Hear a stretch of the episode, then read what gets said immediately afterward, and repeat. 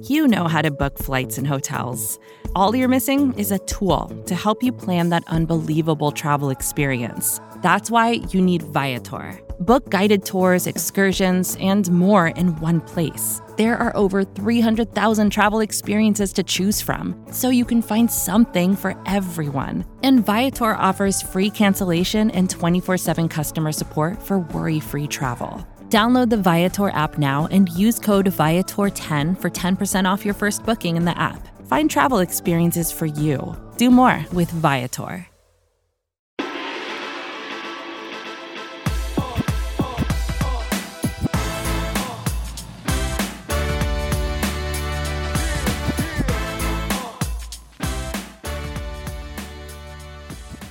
Ben, yo, what's up?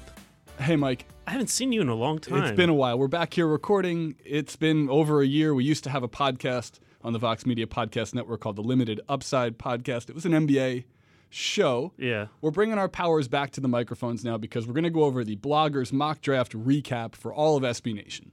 Mm-hmm. Seems like a lot of people's opinions have gone into this. A lot of work has been done. We are joined by, well, SB Nation's college basketball guru, Ricky O'Donnell. He's going to help make sure that Mike and I don't make egregious errors in evaluating the talent. Good luck, picks. Ricky. Yeah, mostly cleaning up Mike's mistakes. Ricky, how you doing, man? I'm great. Thanks for having me again. This has become an annual tradition of hopping on what was once called the Limited Upside podcast. I'm glad to be here. So if you're listening to this on one of our team site podcasts, if you're a Lakers fan, if you're a Pelicans fan, we did used to have a podcast until we got too busy to kind of maintain it, but they recruited us back. Mm-hmm. And why we're important, let's see. Mike is the actual NBA editor of SB Nation. Important. So he's important. I'm not. I'm just a fan of basketball who once upon a time hosted a podcast here. So I'll be a little bit more of the question asker, and hopefully Mike can make sure this is NBA relatable and Ricky can blend in his college basketball expertise, because what the bloggers have done is take some serious time here to do a real-world draft. They have made trades with each other. They have picked their favorite prospects. It lines up perfectly because the draft is on Thursday. If you're listening to this, it might be Tuesday. It could be Wednesday. I'm not sure yet. We're recording this on a Tuesday.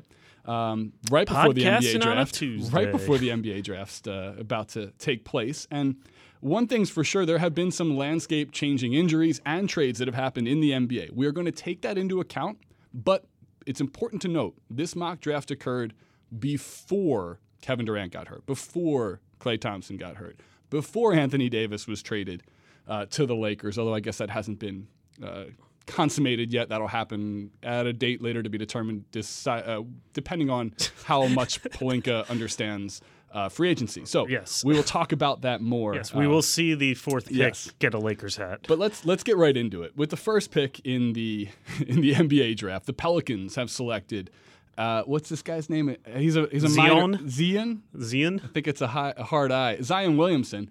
Ricky, you have been on Zion's trail, I mean, probably since he was, 16 years old, something like that. This obviously is a no-brainer pick here. This has been the rumored selection for a long, long time, although not necessarily the team we thought would fall into that first pick. The Pelicans changed the whole NBA again when they won that ability to pick number one overall, and they're going to get Zion. So I don't know, in the quickest Zion, summary possible. People know a lot about him, but mostly they've seen the visuals. Tell me about Zion, the player, the intelligent basketball player that you think he could be. Sure. Well, my first take on this is that as the draft has approached, you'll hear a lot of people say that it's a three-player draft with Zion, R.J. Barrett, and John Morant. If we're being honest, this is a one-player draft. The gap between Zion Williamson and any other prospect in this draft is the largest I have ever seen since I've been following the draft. And I used to go to NBADraft.net and read the Deshaun Stevenson scouting reports comparing him to Michael Jordan. So I've been on this for a while. That was 2000, right? I believe so. 2000? Yes. Zion, I mean, everyone can see the physical ability. I mean, the combination of power, speed, and agility, historically unprecedented perhaps throughout NBA history. But to me, what really stood out about him during his one-and-done year at Duke was just how great of a teammate and how much of a natural leader he was. He had someone in R.J. Barrett, who is going to go later, a few picks later in this draft, take five more shots per game than him on the floor. And They never got competitive over who was going to have the ball.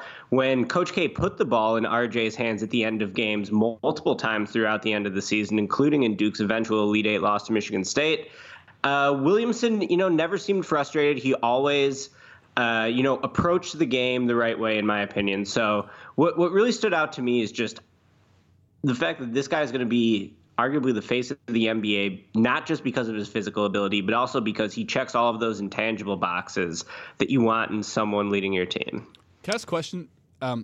The Pelicans obviously multiple years ago selected Anthony Davis number 1 overall. He was this mercurial talent, a generational guy, won the national title in college, did so in an unselfish way, similar to what you're talking about right now. Can you compare those two as prospects? Obviously, they're going to the same team, to the same city. And how unfair. And a landscape that is going to be vacated by Anthony Davis. So just compare those two for a moment. That'd be great.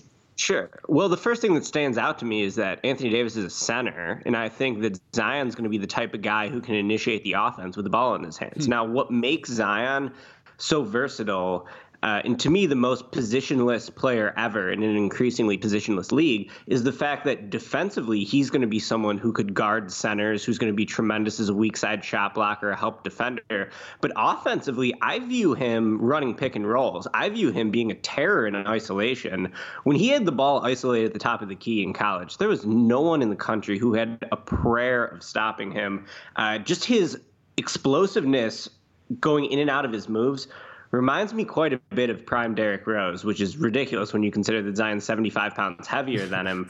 The strength and just athletic explosiveness he has, going from a standstill towards the basket is unbelievable. So I think the fact that, he's going to have the ball in his hands, he won't need someone to get him the ball like Davis, is the first thing that really jumps out and the biggest difference between them to me. So we should talk a little bit about what else the Pelicans did in this mock draft, what they could do in real life. In this mock, they did trade Anthony Davis to the Knicks, not the Lakers. We'll talk more about that. But through a series of transactions, they ended up also with the number 5 pick, and they drafted Jarrett Culver. Now, you're a Jarrett Culver fan. Do you think that Jarrett Culver is the right guy if they have another top pick to pair with Anthony Davis? Yeah, I wrote a big story on Jarrett Culver today for SBNation.com. You can read it.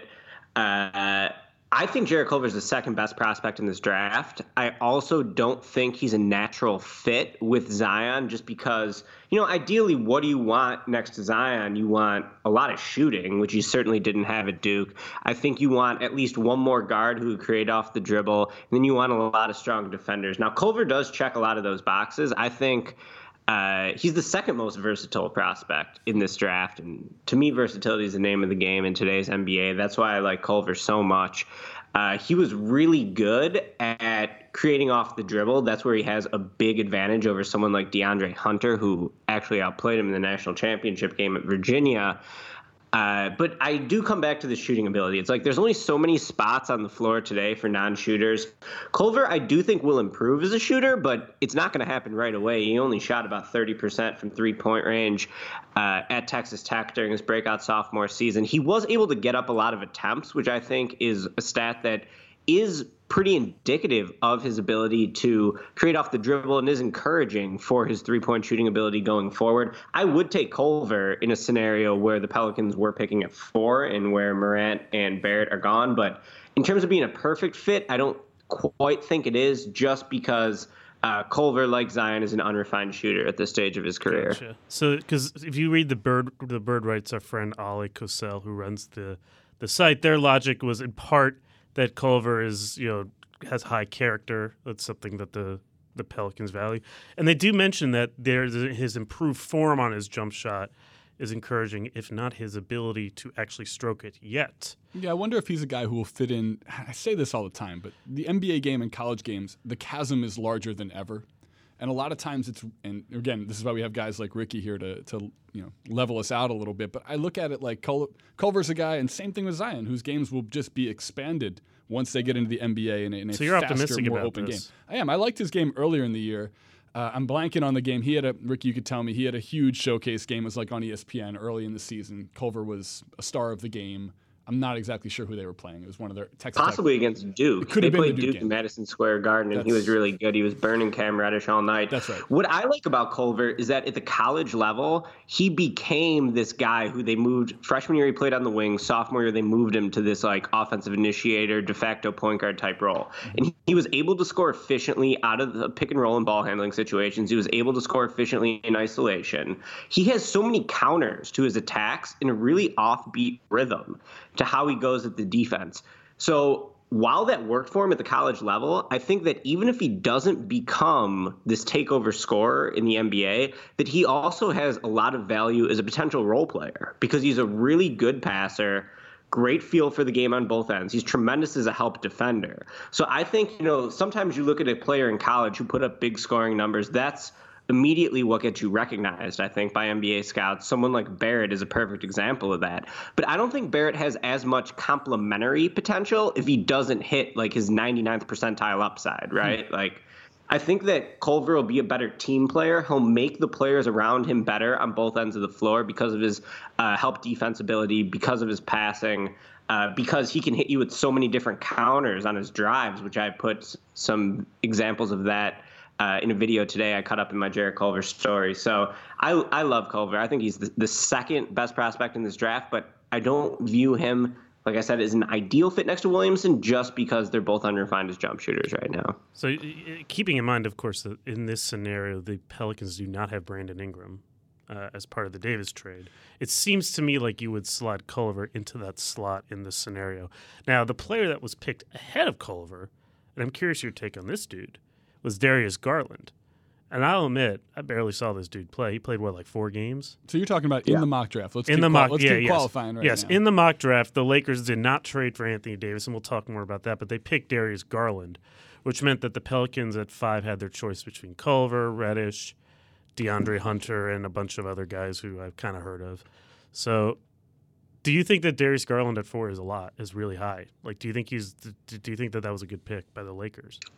So that's definitely his range, and people had Garland going as the 4th pick to the Lakers before they made the Anthony Davis trade. To me, Darius Garland is the single hardest player to evaluate in this class. I saw him during his rising senior year on Nike's EYBL circuit when I took a trip to go watch some AAU ball, as I do every year. And I immediately thought he was the most impressive point guard in that class, even though that wasn't the consensus at the time. So quick with the ball, great shooting ability, just really shifty. But even watching him then, I didn't see him as someone who was a no-brainer NBA player. I didn't even think he'd be a one-and-done, let alone a one-and-done top 5 pick. And that's just because he's pretty small. I mean, we didn't get measurements on him at the combine, I don't think, but he's about 6'6", or no, I'm sorry, 6'2", but with long arms, maybe a 6'6" wingspan, which is encouraging. But to me, he's someone who's going to be a one-position defender at best. I don't really see him being able to handle other positions other than point guards. I really struggled to see how he's going to score at the rim because he's not an explosive athlete. Basically, his game is about shifty ball handling, like the power going in and out of his moves, and his pull-up shooting ability. He's the best pull-up shooter in the draft, bar none. You can never go under a screen in a pick and roll when Darius Garland has the ball because he'll shoot right over the top of you. So I don't know about Garland. Like, on one hand, you know, pull-up shooting has become such a valuable skill for today's NBA point guards. All the best point guards in the league are basically knockdown pull-up shooters. I think Garland has that. But I don't see him have that many other avenues towards becoming a good player if he isn't, like, super elite on those pull-up threes. He actually averaged more turnovers than assists during his brief college career. I think he's totally unrefined as a playmaker. I'd have a lot more faith in him if he had, like, Trae Young's passing ability or John Morant's passing ability. But he hasn't proven that yet. Perhaps he will as he goes on in the league. I don't think he's going to be a plus defensively, and I don't think he's going to be much of a threat to score off the dribble when he's driving. So he's a tough eval. I think he's worth taking a chance on in this draft, but I don't have a ton of confidence that he's going to be a really good player. Damn. He seems like a guy who, and again, you've already hit it on the head, the rise that he has had, there's a few guys, and we'll get to a couple of them later here, that they look great in workouts when they're by themselves. And everything you just mentioned is in-game scenario stuff, like going under screens, being able to create your own shot, things that you just don't prove out when you're taking wide-open three-pointers in a gym with five people rebounding for you. His dad was an NBA player, too, so he has some kind of pedigree there. As well as you mentioned his wingspan, he is a 6'5 wingspan for a 6'2 body guy, and that usually bodes pretty well. Is that a lot? Is that considered a lot? Yeah, an extra 3 inches is a... But, I mean, most people... There's only one player in the league that has a shorter wingspan than his height. Only one player in the whole league? Yeah, J.J. Redick. Did you know true? That? Yeah, did you know that? Is he the only player? That can't be right. There's two players in this draft, I believe, who have shorter wingspans. Really? Come on, Mike. Kobe White and Tyler Hero. Yeah. So, you know, maybe there'll be three. Kobe White, the guy that they could pick instead of Garland. We'll get to Kobe White in a minute because that's going to hit near and dear to Ricky's Chicago heart. Let's talk about the hypothetical trade that was made here by our bloggers between the Knicks and Cavs, and then I want to compare that to the real trade that was consummated or created. This is Anthony Davis. Yes, between the Lakers and Pelicans. Right. So in this mock draft, the Knicks have traded to the Cavs. The Knicks are getting Anthony Davis. The Cavs are going to get the third pick, and they're going to pick R.J. Barrett, who we'll talk about in a second. And the Pelicans are going to get the fifth pick, the 26th pick. Both of those are from the Cavs, as well as the 2021 Dallas first round unprotected, the 2023 Dallas first round top 10 protected. Those are both from the Knicks. They got that in the Porzingis trade, as well as the following players, all of which are, I want to say, except for Lance Thomas, under 22 years old. That's Kevin Knox, Dennis Smith Jr., and Alonzo Trier. Trier. He's not French. Well, if he goes to play for the Pelicans, maybe they'll call him Trier, but he's going to the Knicks. He's going to the Cavs in this trade. So I cannot convey the look of disgust that Ricky has on his face through podcasting as he sees us do this. Well, you know, we're used to that face. So okay, so that the Knicks got the Knicks, Cavs, and Pelicans here. Huge trade, actually bigger than the trade that was in some ways here that was actually made between the Lakers. Oh, I disagree with that. No, the Lakers trade was humongous. More picks, but this has a number of players as well in three teams. So, again, large trade, very creative by the bloggers to make this work. Glad that the Knicks, in a fake world, have landed Anthony Davis, which feels really appropriate in the real world for the Knicks. And by the way, this was something that our Knicks side mentioned in the write-up. Like, they did this trade not knowing, and you said it before, but it's worth noting again that KD has torn Achilles, because I think the idea would be to then sign Kevin Durant to play with Anthony Davis. So this trade was done before the Kevin Durant injury. So, Mike, I know that you're going to bring this up on your computer right now, the full flight of the Lakers trade and Pelicans. Let's compare the two.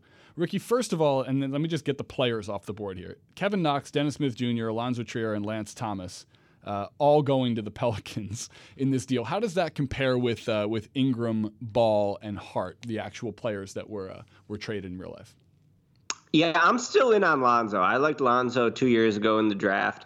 I still like him, despite the fact that he has some, obvious weaknesses in his game through his first 2 years in the NBA. The durability is really scary. The fact that he legitimately shoots free throws about as well as any of us is scary. He's only making 40% of.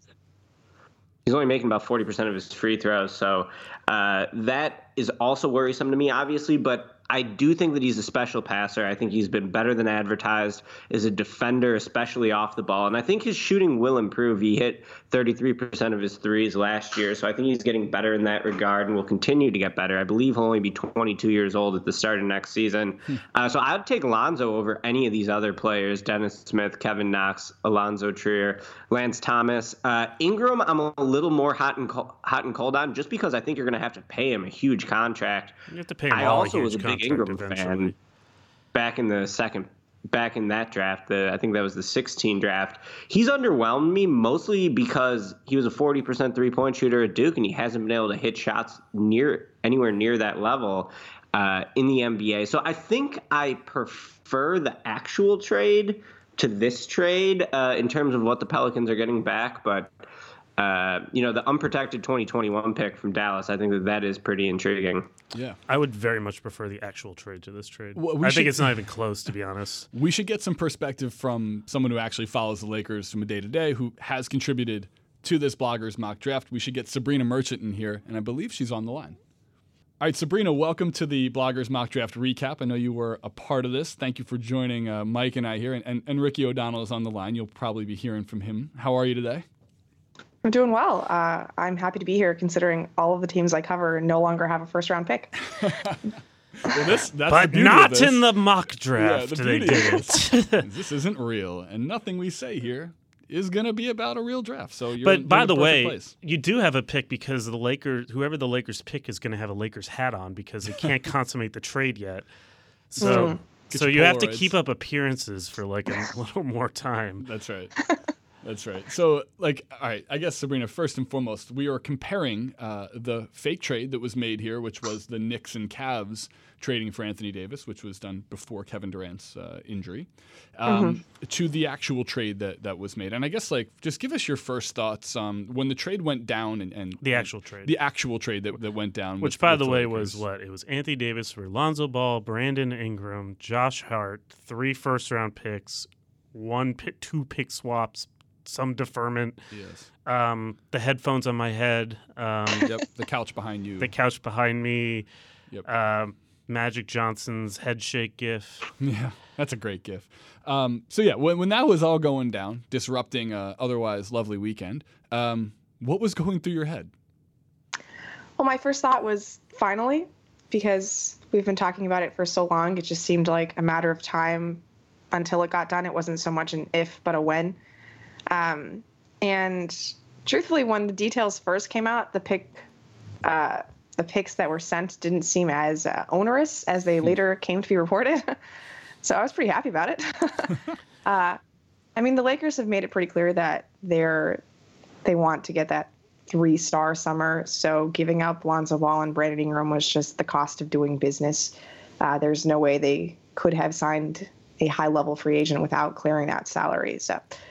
Just seemed like what had to get done. I didn't really expect Rob Pelinka to be able to negotiate with any art in this process. So, well, TBD on that one still. Can I ask like a more of a fan visceral thing? Like you've been following the team. Obviously, this is what you do. This is a love of yours. Like, is there a weird emotional attachment to following young guys that you like stand for and that you write about and you watch go from college to into the NBA career, have their own personalities grow out on social media or wherever it may be, and then just cut ties just like that and watch them walk?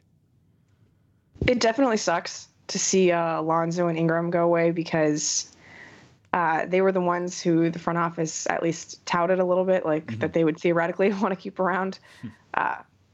But, I mean, I guess for the last 6 years or so since Kobe tore his Achilles, nobody that has come on the Lakers has really felt like a permanent addition, which is a very weird situation to be in for 6 consecutive years of watching the team. The only player who ever seemed like he was going to stick around was LeBron. And I suppose this is just the way you have to build a team around LeBron James. And I understand the mechanics of that. But, I mean, I have a Brandon Ingram jersey. Like, my brother has a Lonzo Ball jersey. It's... Sure. Unfortunate that that's just laundry now, right? But yeah, it does kind of suck. Hey, I'm a Sixers fan. Ricky's a Bulls fan. Well, the Wizards sometimes get draft picks, Mike. Well, we got one this year. We do have one this year. Watching young people come in and come out, unfortunately, obviously, it's part of the economics of the game, but it's part of the ebbs and flows of the LeBron economics. Oh, yeah. It's just the way it is. Yeah, so here's my question to you. Yep. Like, you, I guess, in this mock draft, Davis went to the Knicks for I mean, I have to look up again exactly what it was, but yeah, they essentially got... Davis goes to the Knicks. The Cavs get the 3rd pick. They pick Barrett, and the Pelicans get the 5th, 26, 2021, 2023 Dallas picks. Kevin Knox, Dennis Smith Jr., Alonzo Trier, and Lance Thomas. Were you guys talking in the mock draft to the Pelicans about trading for Anthony Davis? I assume you guys were, yes? Yes. So this... I think it's pretty clear that the price that the Knicks paid is lower than the price that the Lakers paid in real life. So obviously, you guys reached a point where you weren't offering as much in the mock draft as the Knicks were. What was the rationale behind not exceeding whatever the Knicks were offering? I mean, because of the cap considerations of getting LeBron James and whoever else is going to fill out the roster, there's just really no way of building a team around LeBron and Anthony Davis in the upcoming seasons if you don't have draft picks, even if they are lower picks. So I think that was the tipping point. So then it must follow then that you, to some degree, believe the Lakers gave up too much in real life. Oh, absolutely. I do think, I mean, I don't know if this is like a Laker homerism thing, but there is some sort of Lakers tax that had to be paid considering what went down in February and the fact that they were the only team that was really going 100% in on Anthony Davis. So, okay, so in this actual, I should say not actual, that's not even close to the right term. In the Bloggers mock draft, so the opposite of the right term. In our theoretical draft here, the Lakers select Darius Garland. We just talked a little bit about Darius Garland. Ricky's assessment is that more or less this guy could be a strong NBA point guard, or there's a lot of question marks still that would maybe preclude him from reaching a ceiling as a starting NBA point guard. And again, Ricky had mentioned it. He has a pretty meteoric rise, considering Vanderbilt was what they won 1 SEC game, 0 SEC games this year. But they were bad. Coach fired. They didn't have Darius Garland though. Right. So like you're talking about a horrible a team who was not seen very much, and then a guy rises up to potentially being a top 5 pick. In a world where this trade in real life doesn't happen and the Lakers sit and pick Darius Garland, would that have been a successful and happy pick for the Lakers fan base? I'm higher on Jarrett Culver, than Darius Garland, mostly because I just think you can't really get enough wings anytime you're building a team in this league. So there's a mutiny within the Silver Screen and Roll. There are differing opinions. You're getting out ahead of this when Garland fails. I mean, I also don't think that there's a lot of logic in picking another Rich Paul client, is Garland a Rich Paul client? I didn't even realize that either. So he's a Rich Paul? God. Who else in this draft is a Rich Paul? He has been working out with LeBron James a little bit over the offseason, too. No collusion. Sorry. But just real quick, so we're on the same. Are there other Rich Paul clients? I'm sure there has to be a few others, right? Yeah. It's just fascinating to see how that's working. On the Lakers or in the draft? In the draft. I mean, I guess I'm not exactly sure. I mean, there's Basley, the guy who took the internship with New Balance, right? Mm. Yes. But I think he's much lower than the number 4 pick. Sure. With the 4th pick, the Los Angeles Lakers select Darius Basley. Yeah. All right. So and Spinny, you also cover the Clippers, right? I know we're jumping a little bit here. Clippers don't have a pick, right? It goes to the Celtics, I want to say. This year's draft. Yep. Just real quick, like the 2 cents, if you will, the elevator. What do you want to see the Clippers do this offseason? What's the target now that the injuries have played out the way they have with Clay and KD? What's the optimal offseason for the Clips for you? Oh, it's definitely Kawhi Leonard. Just Kawhi, I think, right? Yeah. Yeah, absolutely. But who's max star number 2? Because they would still have space, right? They could get to space for max star number 2, but that would require moving Gallinari, probably not being able to re-sign Beverly and Jermichael Green, and maybe potentially having to move one of Lou Williams or Montrezl Harrell, depending on how everything shakes out.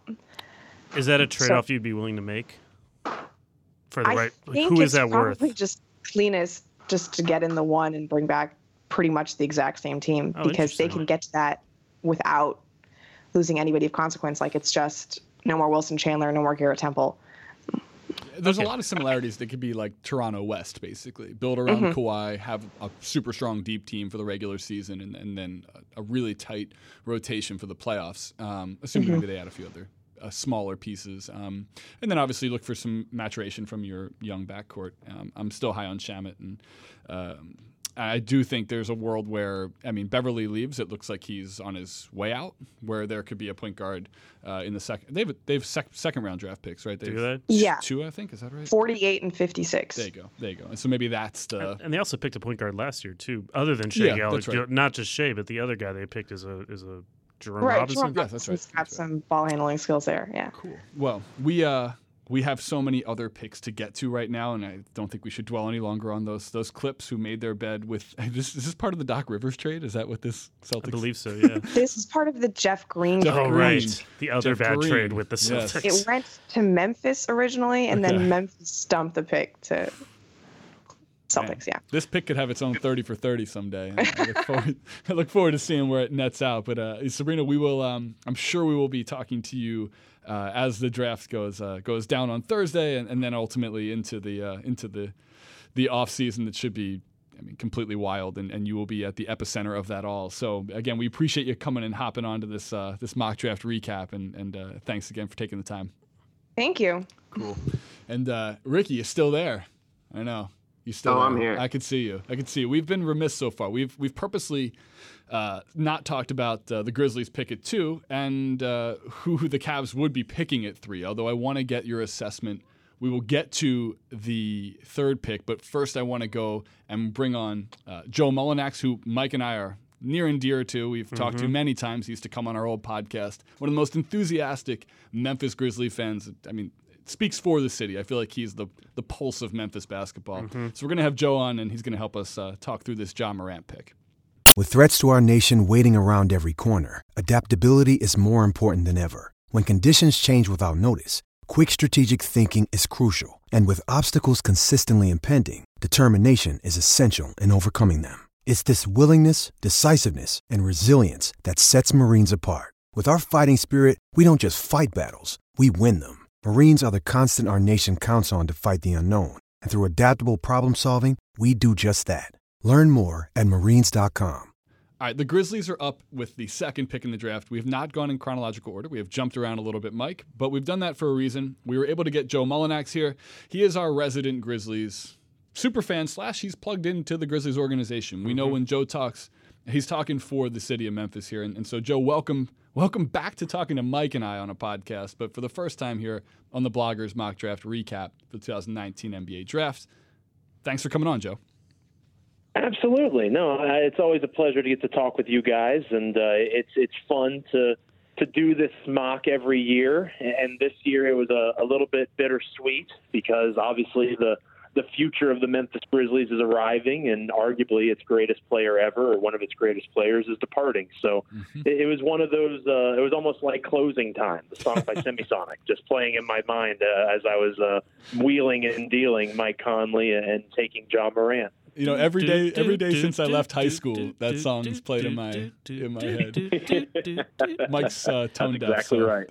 Come on, that was pretty good. But that. Joe, you guys have a pick here that the second that the ping pong balls fell where they did, it was not a given. It wasn't set in stone, but it felt like it. That John Morant was the heir apparent for the player who we were talking about there, Mike Conley, who might be making his exit in the next 48 hours or so. So.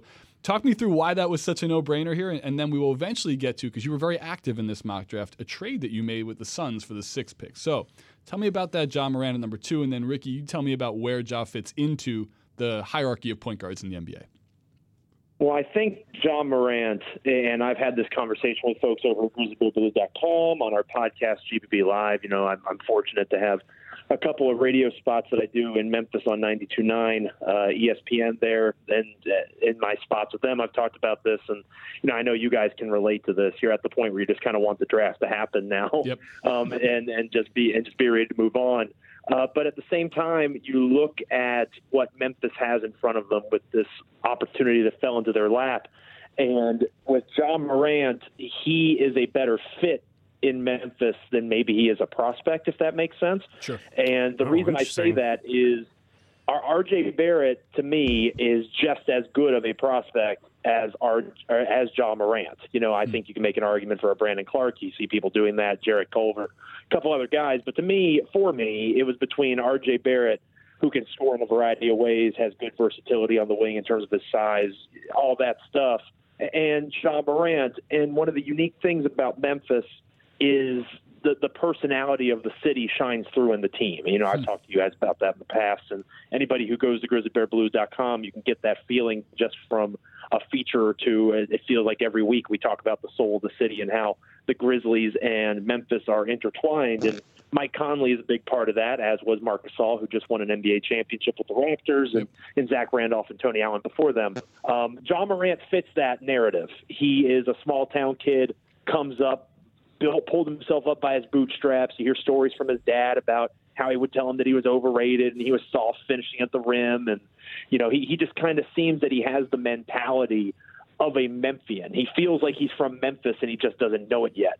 So in the case of Morant, for me, he's an explosive player, a great facilitator. He's going to make people better on the offensive end, like Jaren Jackson Jr., last year's top 5 pick, does on the defensive side of things. So he's a solid cornerstone player in that regard.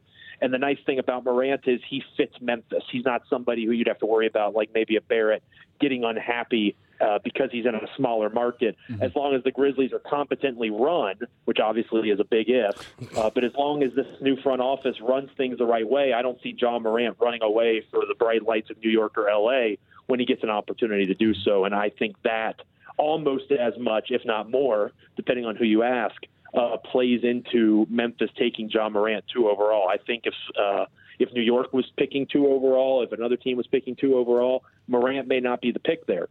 But I do believe that the fit in Memphis goes hand in hand and marries quite nicely with the skill set. It all kind of works out nicely for the Grizzlies in that way. So I entertained R.J. Barrett, but at the end of the day, Morant makes too much sense on a variety of levels. And he went to school at a Murray State, small school, was not highly recruited, to your point.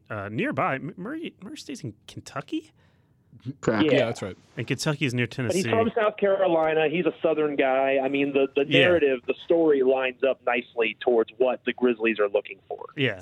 So, Ricky, here's my question to you about John Morant. We've seen a lot of great point guard prospects come out in the last few years. Last year, you had God, why can't I remember? It was even last year's draft.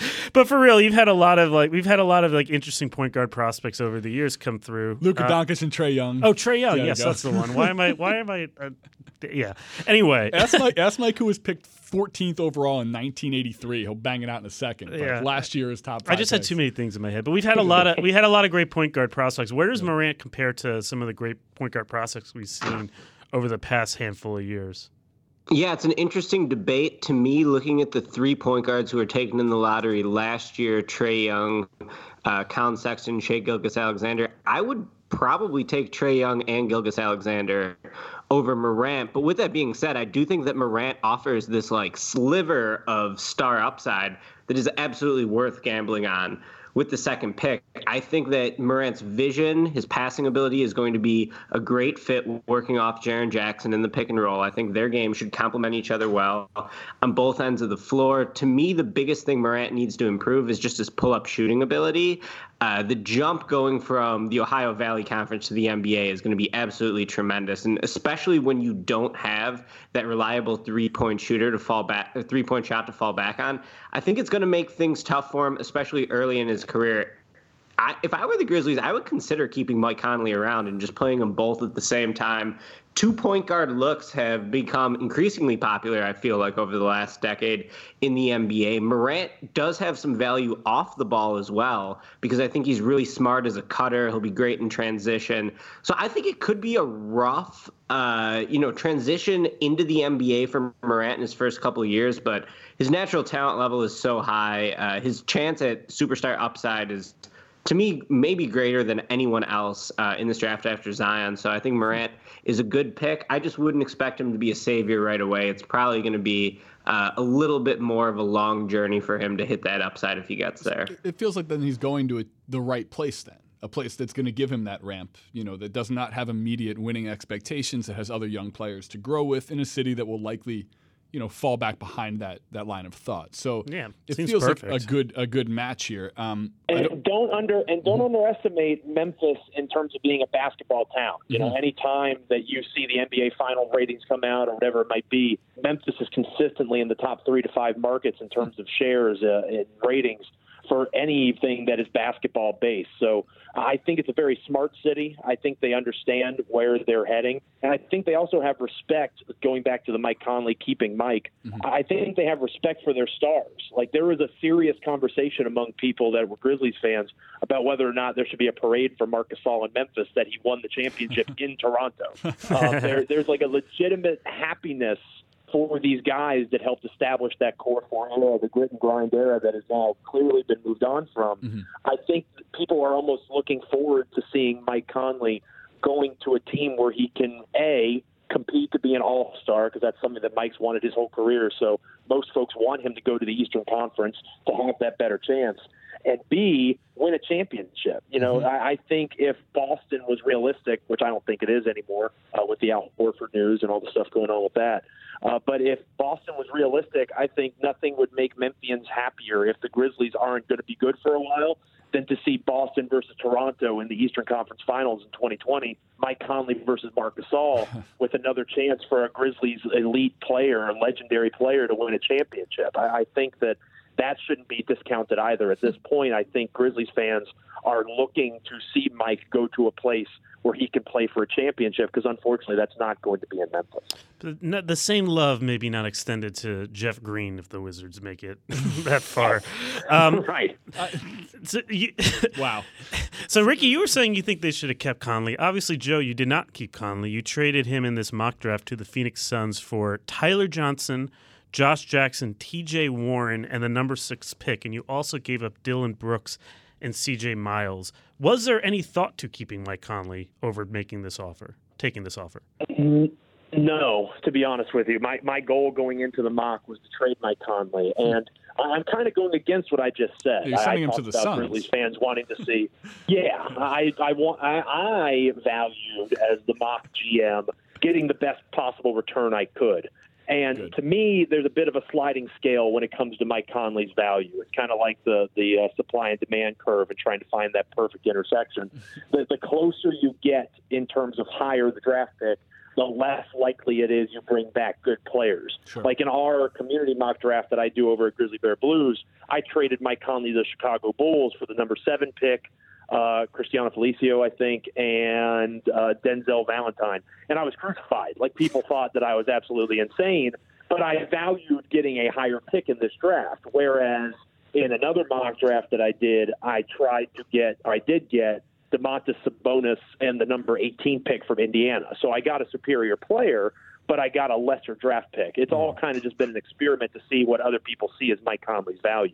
In this draft, I decided to go right into it and say, I'm going to get the very best thing that I can actually get. And the Suns were borderline surprising, to be honest with you. I send Dillon Brooks to Phoenix like he should have been sent to in the first place, like Kelly Oubre. Is Marshawn Brooks still in the Grizzlies? Can you send the wrong Brooks? I wish. That never should have happened in the first place. But Dillon Brooks finally goes to Phoenix, as he should, and C.J. Miles is cap filler to make it work. And Memphis still has an opportunity to have money come off the books in the Tyler Johnson contract. Josh Jackson could be good. He could be terrible. At this point, you're just taking a flyer on a piece of talent. To me, the main cog in the trade beyond the 6th pick, because I like DeAndre Hunter a lot, was T.J. Warren, because I think he's one of the most underrated players in the NBA. He's on a great contract the next 3 years. He can score. He's versatile at both forward positions. And I think that he is a nice fit next to Jaren Jackson Jr. and John Morant. If you're trying to build a young team and trying to establish a core of guys that can help build what it means to be a Memphis Grizzly again, I think that this trade really helps with that. It gets young players in a new area, a new place, a new city, gives them a chance at a fresh start with a new head coach in Taylor Jenkins. And to me, I don't see the Grizzlies. They probably aren't getting this kind of trade anyway in reality. But to me, this is maximizing Mike Conley's value. I see this as the very best that Memphis can do.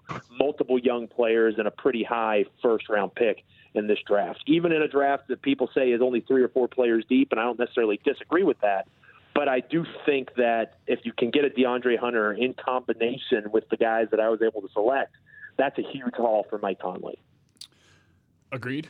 And I think we should touch a little bit on Hunter here. And Joe, we are at the sake of the clock right now and very early on in our draft. So you were very helpful here. And not just helpful, we're going to have you on and talk more and more, obviously, throughout the course of if we ever get to do the Limited Upside podcast again. We will have you on again because I think the Grizzlies are going to be an interesting team to follow, especially in this offseason, because like we touched on here, their team is going to change likely again in the next 48 to 72 hours here with this potential trade and with Mike Conley, likely on the move with his heir apparent coming into town.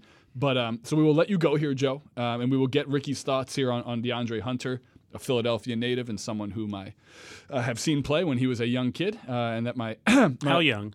I saw him play when he was 15. My uncle's best friend. That's not that young. Yeah, I mean, when you say young kid, my uncle's like best 8. Friend is his son is the coach of Friend Central, and has been coaching DeAndre Hunter for a while, or coached him prior to the annual Ben name drop segment. You know, just going to throw it out there. Big fan of Hunter, and I rep all those Philadelphia high school athletes, or like guys like Kyle Lowry, championship pedigree, you know. So that's well-timed.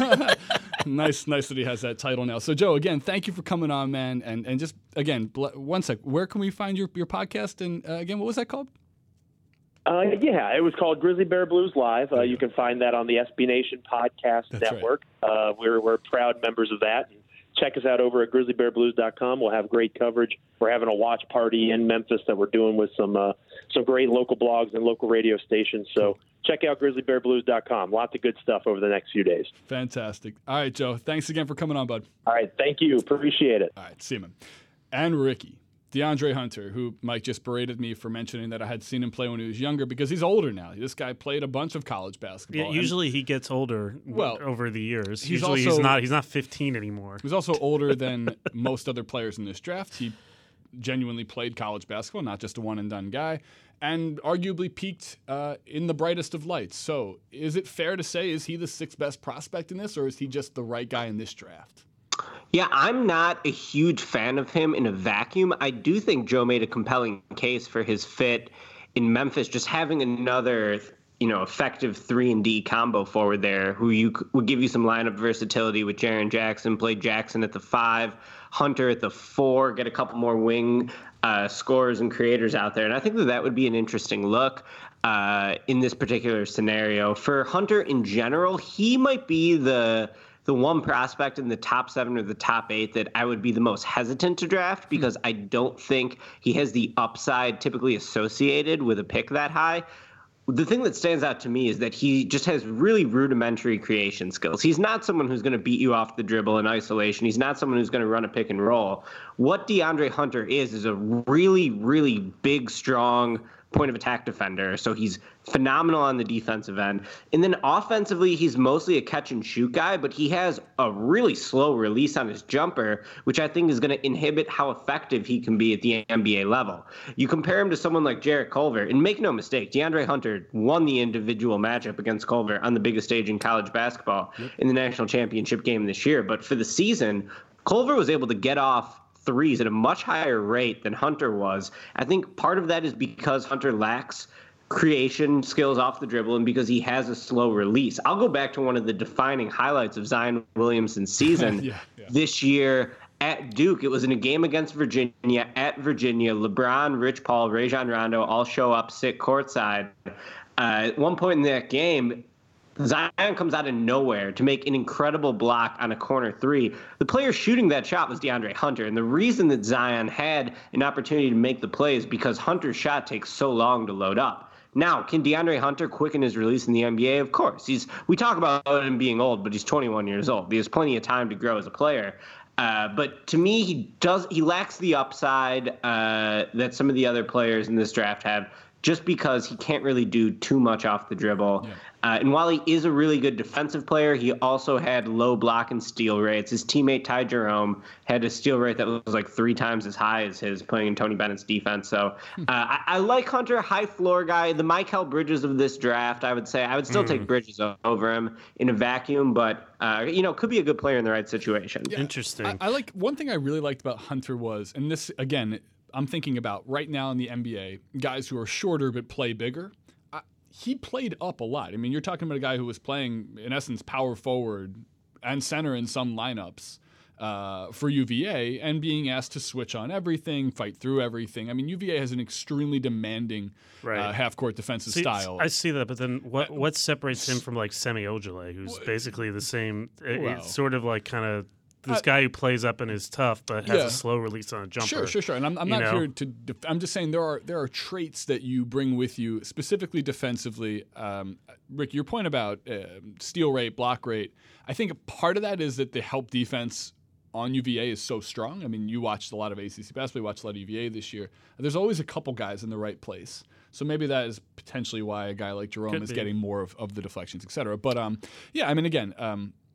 a tested player, someone who's had to play against, I think we've talked now about multiple generations of Duke prospects, and I think Hunter's played against 3 of them. He was also missed. You could see when he missed time the year prior and how much that affected UVA in their first-round loss. But you're not evaluating him. He did not play against UMBC. I know. I'm just saying. There's you're not evaluating him based on his fit with UVA. No. By the way, rudimentary creation skills is such a sick burn. It is a really sick burn. Simple guy, apparently. Ricky, are there any picks that the bloggers made lower on that? Real quick, we haven't really touched on R.J. Barrett yet. And I think we should probably touch on a guy who's going to be picked third overall. Okay, fine. Edit that part out. Yeah. No, it's fine. Mike, that's totally fine. We will get to. I want to talk. We have like 10 minutes left. I want to do R.J. Barrett right now. And you can hit this right over the fence if you'd like, Ricky. Where does R.J. Barrett sit in this league? Is he a superstar potential player, or is he going to be more of your Andrew Wiggins streakier? Yeah, sure, and a Wiggins. That's is he a Harden or a Wiggins, and or where in the middle of that scale does he fit? Yeah, to me, it all depends on how R.J. Barrett is going to approach the game when he gets in the NBA. In college, he was definitely a guy who was the number one recruit in two different classes. Entering college basketball, he was widely presumed to be the number one pick, of course, at the start of the college season before Zion took him over. But RJ never carried himself as the second best player on the team, even though everyone else realized Zion was the superior talent. He's someone who, to me, has always been programmed with that Kobe Bryant sort of mindset of, I'm going to be the alpha dog scorer. If you follow RJ Barrett on Instagram, you will see he started calling himself Maple Mamba during the season, which to some people would show, you know, this killer instinct he has that Kobe really idealized during the prime of his career. I think that R.J. Barrett needs to be less like Kobe Bryant as he gets into the NBA. He needs to stop living off these really difficult shots. And, you know, some of the passing and facilitating ability he showed as a high school player at really high-level events like FIBA tournaments internationally, like the Hoop Summit, which he played in two different times, the youngest player to ever play in the Hoop Summit. I think that those are the skills he needs to develop. I wrote on R.J. Barrett during the season that for R.J. Barrett, less is more. When he takes a step back and he's really able to, tap into his overall skill set, not just his scoring ability, I think that that's when he reaches his peak. Now, you look at him, he's going to be huge for a wing. He can handle the ball pretty well, though typically it seemed like at Duke, at least, he was predetermining his drives, not really shifty in terms of his ability to create space in tight areas. So I think, you know, those are the type of skills he's going to have to improve, which certainly can improve. And then it's like, how do you improve feel for the game? Right. How do you improve how well you see the floor? How do you improve your vision? So Barrett, to me, could end up being a good player just based on his physicality. He's the rare 18-year-old who will be physically ready for the NBA day one, I think, because he is so big, strong, and fast. But if he's really going to maximize his potential, he's going to have to take a step back and learn to read the game and think the game at a higher level than you showed it to. So, like, one thing that definitely stood out, I watched a compilation of his drives. I think it was like 120 different clips, and look, he looked to me, if I closed my eyes and blinked a few times, it looked like Thad Young, like a guy who's decided I'm going left at the three-point line and forces it to the left. I mean, he really seems like a one-sided or one-handed side of the court guy, which goes into the tunnel vision for passing. When you've made up your mind about which part of the rim you're attacking and how you're going to get there, you've cut off part of the court. I think a lot about the idea that he may have already played with his best teammate last year than he will for the next couple seasons. In this hypothetical trade... Wow, that is rude to Chetty Osman. Well, in this hypothetical trade, he ends up on the Cavs, where he will be flanked by Sexton, who has no idea how to play point guard, Kevin Love, if he decides to play next season. Chetty Osman. Chetty Osman, man. That is so rude to Chetty Osman. Who's not very good. And so the idea that he couldn't really figure out... And part of this falls on Coach K, who is a stubborn coach in terms of the sets he runs and how he uses his talent. He couldn't figure out a proper way to use three of the top potential 10 picks in this draft. But we're talking about a guy who really, to your point, that mental aspect of not being able to look across the bench or look across the room, I guess they were roommates, and see Zion, I should be able to learn how to play off of him, which will ultimately help me.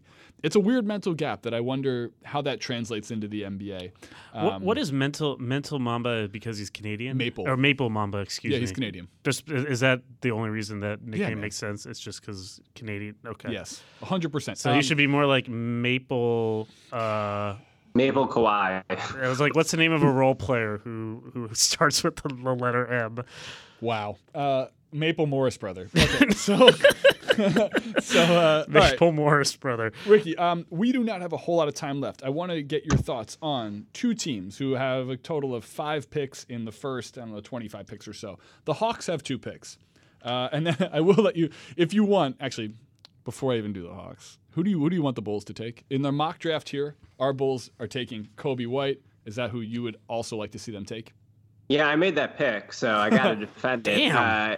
Kobe White would be second on my board behind Jarrett Culver. He'd be my preferred pick for the Bulls. Okay. If he's not available, I do think Kobe White would be a good selection for Chicago because they have an obvious hole at point guard. I think that Kobe White, while being more of a scorer than a facilitator and while largely being considered a combo guard, I think his playmaking ability, his facilitating, gives him some untapped upside as he continues to grow into his point guard role. I think that, you know, that could boost his overall value in the league. And then the other nice thing about him is that at 6'5", he could play on or off the ball because he has great shooting ability. Mm-hmm. He was elite this year at North Carolina on catch and shoot opportunities. He has good mechanics off the dribble. He already has a really developed step back move that I wrote all about last week at SB Nation that I think will serve him well early in his career. So ideally, ideally Kobe White develops into that point guard of the future for the Bulls. But in a scenario where he doesn't, in the 2020 draft, I'll have my 2020 mock later this week, is very, very point guard heavy. I think it might be something like, 13 point guards in the first round in an early projection.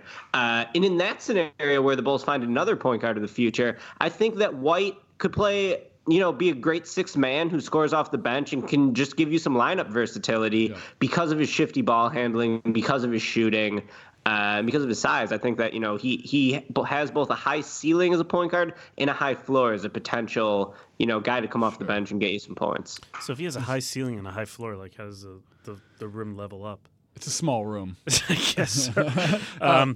Is there a pick later on that you really liked that any of our bloggers made, or someone who you think is a sleeper that you look at the blogger mock draft, you think, man, how'd that guy slip so far? Yeah, there's a few guys I like. I really like Grant Williams, who we have going to the Spurs in this mock draft. I think that'd be a terrific pick for him. So strong, immediately is going to be going to have like elite functional strength in the NBA, going to be able to finish inside. A really smart player, two-time SEC Player of the Year, won it as a sophomore, and then was better across the board this past season as a junior. PJ Tucker is a common comparison for him. Both players played under Rick Barnes at the college level. Barnes himself first touted PJ Tucker as a potential comparison for Grant Williams as a pro. So I think that would be a tremendous pick for the Spurs or any other franchise. I really like Bol Bol too, a player who I've covered extensively since high school. I recently wrote a big thing on his upside at SBNation.com. Basically, there's never been someone with his length and his shooting ability. 9'7" standing reach is only going to be equaled by Rudy Gobert and Mo Bamba. You think of the other guys with his length, be it Andre Drummond, Brendan Haywood was someone with a 7'6" wingspan. None of them were threats at all from the outside, whereas Bol Bol is just a straight up knockdown shooter. I think he's going to have a tremendous amount of gravity just standing somewhere on the floor, and I actually think he can make some moves off the dribble in terms of attacking a closeout. I don't know how he's going to survive defensively. He does have a really poor frame, very skinny legs, narrow hips. Already had a foot injury, limited him to 9 games this year at Oregon, but there was a lot of zone defense in the NBA this year, which I think is a point in his favor. The league he's drafted into will not be the league he's playing in when he's 25, 26. Now a lot of the defensive schemes are switch everything. But, in a league that's playing more zone, perhaps in the future, I think Bol Bol's length and shot blocking ability could be an asset.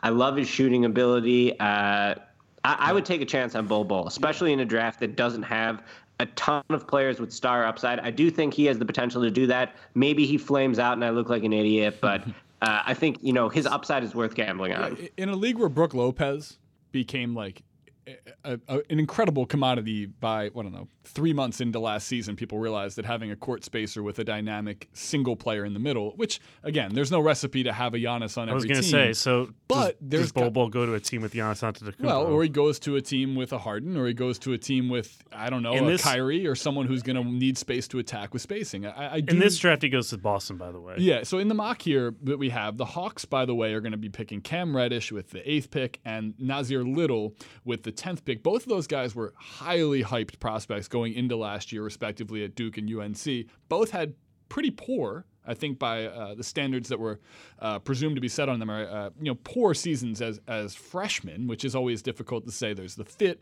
Cam Reddish went from being a best player on every team he's been on to the third wheel, if you will, on Duke, and then Little kind of just maybe is built more for the NBA than he was for college basketball. We won't talk too much about that because I did want to just mention real quick that in our mock draft here, We have the Celtics taking Jackson Hayes from Texas with the 14th pick in the draft. And then we also have the Celtics taking Bol Bol at 20. And then I believe we also have the Celtics taking Kevin Porter Jr. So whoever did this went for three big swing prospects. Any of those guys you think, aside from Bol Bol, I guess you already mentioned, could be a star. What should I know about Jackson Hayes and Kevin Porter other than they're also talked about as guys with high upside? Sure. I'll start off with this Jackson Hayes take. I don't know if I've ever seen a 7-footer move the way he does. He runs the floor with an incredible amount of fluidity and agility. The way he cuts and is able to get up the floor is really, really rare, even for elite NBA players. Like, you think of the way Anthony Davis runs in transition, and those are the kind of vibes I get from Jackson Hayes. Wow. I'm not super high on him in the short term. I think he's going to struggle quite a bit as a rookie because he's still so thin. He has no real skill level to rely on in terms of his shooting ability or his passing. He is a pretty good shot blocker, but he struggles as a rebounder. But, man, in a league that is playing faster than ever, I think that his ability to get out in the open floor into, you know, like Euro step at full speed as a guy with a 7'4 wingspan and who's 7 feet tall, I think is really intriguing. I also find Kevin Porter very intriguing. There were times to me when I was going to have him as a top five pick in this draft during the college season. He had a really weird year at USC. He ended up having a nagging injury that was never totally cleared up. He got suspended by the team for one or two games, and he finished seventh in minutes per game on his own team for a USC squad that vastly underperformed the whole year, didn't make the NCAA tournament.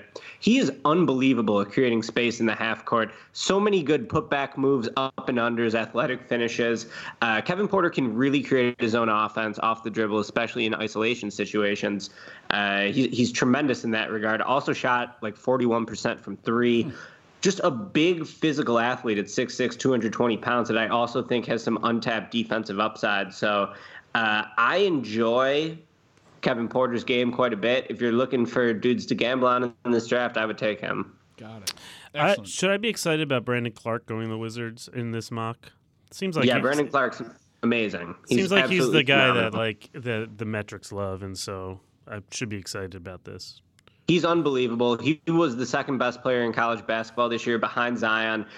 He had one of the strongest seasons of the decade for any individual player in college basketball. Shot over 70% in terms of his true shooting percentage. Automatic on just short rolls to the basket, putbacks.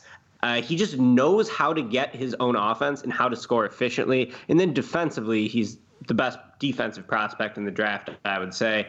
6'8", super quick twitch athlete. I think he could potentially be a 4 or 5 position defender in a system where you're switching everything. So I think, you know, ideally the perfect fit for Brandon Clark is next to someone like Karl Anthony Towns or Kristaps Porzingis, a stretch five who could give him more space to operate inside and to sort of accentuate his strengths while covering up some of his weaknesses. He is pretty thin and he's not long. He is like 6'8". He was like barely 210 pounds, I believe, and he doesn't have long arms. He also can't really shoot, but that jump shooting ability did improve during this first year at Gonzaga before he was at San Jose State, sat out of year, transferred.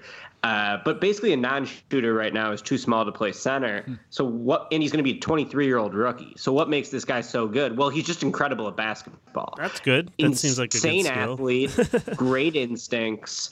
I love Brandon Clark. If he's there for the Wizards, you know, maybe he doesn't slot in perfectly right now next to Thomas Bryant or whoever the Wizards are going to have. Ricky. You can find a stretch five to play next to him in the future. Get Brandon Clark now. You take that back. The great Thomas Bryant is a perfect fit next to Brandon Clark. But once we re-sign him to like a minimum contract, he's going to be great. Yeah. You take that back. Yeah. Karl Anthony Towns, Kristaps Porzingis. Last but not least here, of the Euros who are projected to go in the first round, Sekou Doumbouya, is that pronounced correctly? Let's go with that. Yeah, sure. And then Goga Bitadets. I don't know, man. Wait, the Georgian player. He's a big. Everybody's excited about that dude. Is that the guy that everyone's super excited about now? Yeah, people like Goga. And there's also Lucas. He won the EuroLeague. He won the EuroLeague Rising Star Award this season, which is a big deal. Mirotić won that award. Doncic won it a couple times, I think. So there is a pedigree there with young players who are able to win that award, translating to the NBA. He sort of looks like a traditional center at first glance because he's not a quick twitch athlete. He's not someone who you would project to defend guards and a switch everything system, but really smart player with advanced skill level. And that's sort of the selling point behind him. Able to step out to the three-point line, hit a jump shot, makes quick and smart rotations, is a good passer. He's definitely not Jokic, which I think, you know, some people who like his upside might be tempted to compare him to. He certainly isn't that type of just, you know, magician the way that Jokic is. But I think that he's a quality center who will be able to play in a changing NBA because he's really skilled and he's really smart and he's, you know, big and strong and tough. Not bad qualities for a center. All right, well, look, we've kept Ricky on the line for way too long considering, I mean, it's sort of a busy week for you, I guess. It's kind of the lead up. I'm so sorry we kept you on to talk about draft prospects. Well, you know, I guess he writes stuff for SBNation.com, of which you should be going to and looking for all of Ricky's great draft coverage. There are profiles on any number of players, including, and Mike, you should pitch this because I think you are the NBA editor of SB Nation. Yeah. What is the module that we've created to help you find your prospects? Oh, no, talk to Ricky about that. Sure. He made that, not me. Last plug here. Go ahead, Ricky. Yeah, so this week at SB Nation, we debuted a project I was working on with our storytelling team that allows you to choose three attributes that you want in an NBA player, three priorities, and then we'll spit out a custom NBA draft board for you. I got 30 guys on that list. I came up with 13 attributes that I think helps make a good NBA player, and you can, you know, choose your first priority, your second priority, your third priority, and then we'll spit out a draft board for you, 1 through 30 of you know, how guys match those traits. So it's a pretty fun tool. It's gotten some great feedback. You can check that out on SBNation.com. It stinks because every time I do it, man, and it's awesome. I get Horton Tucker, and I keep looking. You just say it stinks, and then it's awesome. No, the project you've done is awesome. It stinks for me because every time I put in the attributes I want for the Sixers at the 24th pick, I get guys who are in like the 50 through 40 range in my head, like a Horton Tucker, who I could see being a first round draft pick for sure, but fascinating. I love playing around with the tool. And maybe you should be changing your opinion based on what the draft board is spitting out. Ball handling wing who's tough and has a smart presence who can jump in now. You know, so you know. Anyhow, so maybe what the app is telling you is that you should like that guy a little bit more than you do. Huh, it's interesting that you're like, oh, I don't like this thing because it doesn't conform to my opinion already. I know. I'm just saying. So I just want the Sixers to pick Taco Fall. So that is he going to get drafted? Who knows, man? Taco and Boban together would just be the. I mean, they'll never be on the same team because they'd have to buy a new airplane to put them on together. But anyhow, we've run long here. Ricky O'Donnell from SBNation.com here. Thanks again for hopping on and recording with us on a rainy Tuesday here. Thanks for having me, friends. Awesome. And hey, Mike Prada, it's been good doing a podcast with you again. We hope everyone enjoyed this SB Nation Bloggers mock draft, the 2019 NBA draft. It's on Thursday. Listen to this now. Go to Ridiculous Upside and please check out the actual written part. This is much larger. There were other trades. There's also obviously 30 picks in the first round. We really only chronicled about 10 to 15 of those. So get some more in-depth information on ridiculousupside.com here. Please keep listening to all of the SB Nation team site podcasts. They're phenomenal. You heard from Joe Mullinax. He's obviously one of the hosts of our Memphis Grizzlies podcast. And look, there's lots of good pods depending on what team you want. There's plenty to choose from. So please continue to listen to that. Subscribe to anything else that's on the Vox Media Podcast Network. There's tons of great podcasts to listen to of all different genres. I'm Ben Epstein. That's Mike Prada. This was an abridged version of A Limited Upside. Abridged? Well, it's an hour long, but it's the only one we're going to be doing for a while. Don't say that. You never know. But anyway, thanks for all your team site people letting us, bug your airwaves with our BS. Yeah. And everyone enjoy the draft, and then on to free agency and summer league. Until next time, I'm Ben. That's Mike.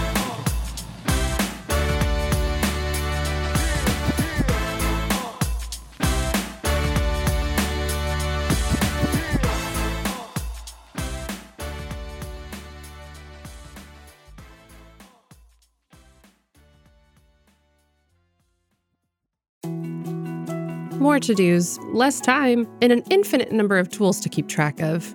Sometimes doing business has never felt harder, but you don't need a miracle to hit your goals. You can just use HubSpot, because their all-in-one customer platform can make growing your business infinitely easier. Imagine this: high-quality leads, fast closing deals, wildly happy customers, and more benchmark-breaking quarters. It's not a miracle, it's HubSpot. Visit HubSpot.com to get started today. First thing in the morning, as soon as you wake up, the to-do list starts.